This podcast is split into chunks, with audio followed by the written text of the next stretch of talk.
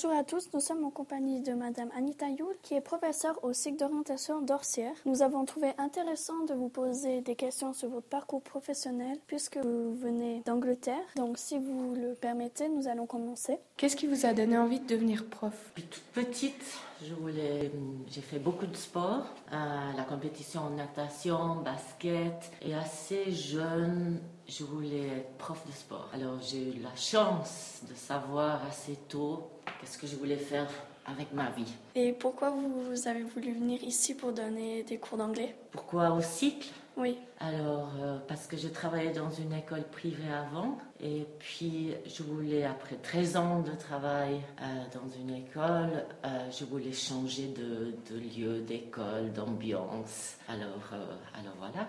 Où avez-vous fait vos études? J'ai fait mes études en Angleterre, dans une université j'ai fait 4 ans à East Sussex University. Pourquoi avez-vous voulu vous venir en Suisse enseigner? C'était pas mon but. Ça veut dire que je rencontrais mon futur mari pendant que j'étais en vacances. Après, j'ai eu mes enfants et à un moment donné, j'avais envie de recommencer à travailler. Mais je ne suis pas venue en Suisse avec l'idée d'enseigner. Comment avez-vous appris le français? Alors, euh, j'étais obligée parce que quand je, on arrive dans une petite vallée comme le Val Ferret, il n'y a pas beaucoup de monde qui parle anglais. Alors, c'était par obligation. Vraiment, euh, parce que je ne parlais pas, je dis pas un mot, mais je ne parlais pas le français. Et petit à petit, par obligation, on apprend. Où est-ce que vous avez commencé à enseigner Dans une école en Angleterre, près de Londres. J'ai fait 5 ans comme prof de sport dans une grande école secondaire euh, dans une ville qui s'appelle Southend. Était-ce votre premier choix, devenir euh, professeur Oui, oui, c'était mon premier choix, oui. Qu'est-ce qui vous plaît dans votre métier Alors, le, le contact avec les adolescents, ça change tous les jours. ça, ça change chaque cours.